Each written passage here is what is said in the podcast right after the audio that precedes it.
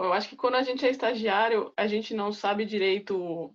é, pelo menos no início, o que a gente vai fazer, como a gente pode ajudar, a gente quer entregar as coisas logo, a gente quer mostrar que a gente está disposto, que a gente é proativo. Então a gente acaba ficando ansioso e isso pode atrapalhar. Então, de repente, para você ter calma, para você, se tiver alguma dúvida, você tentando tirar essas dúvidas, para você tentar aprofundar o seu conhecimento em áreas que você não não se sente confortável, enfim, para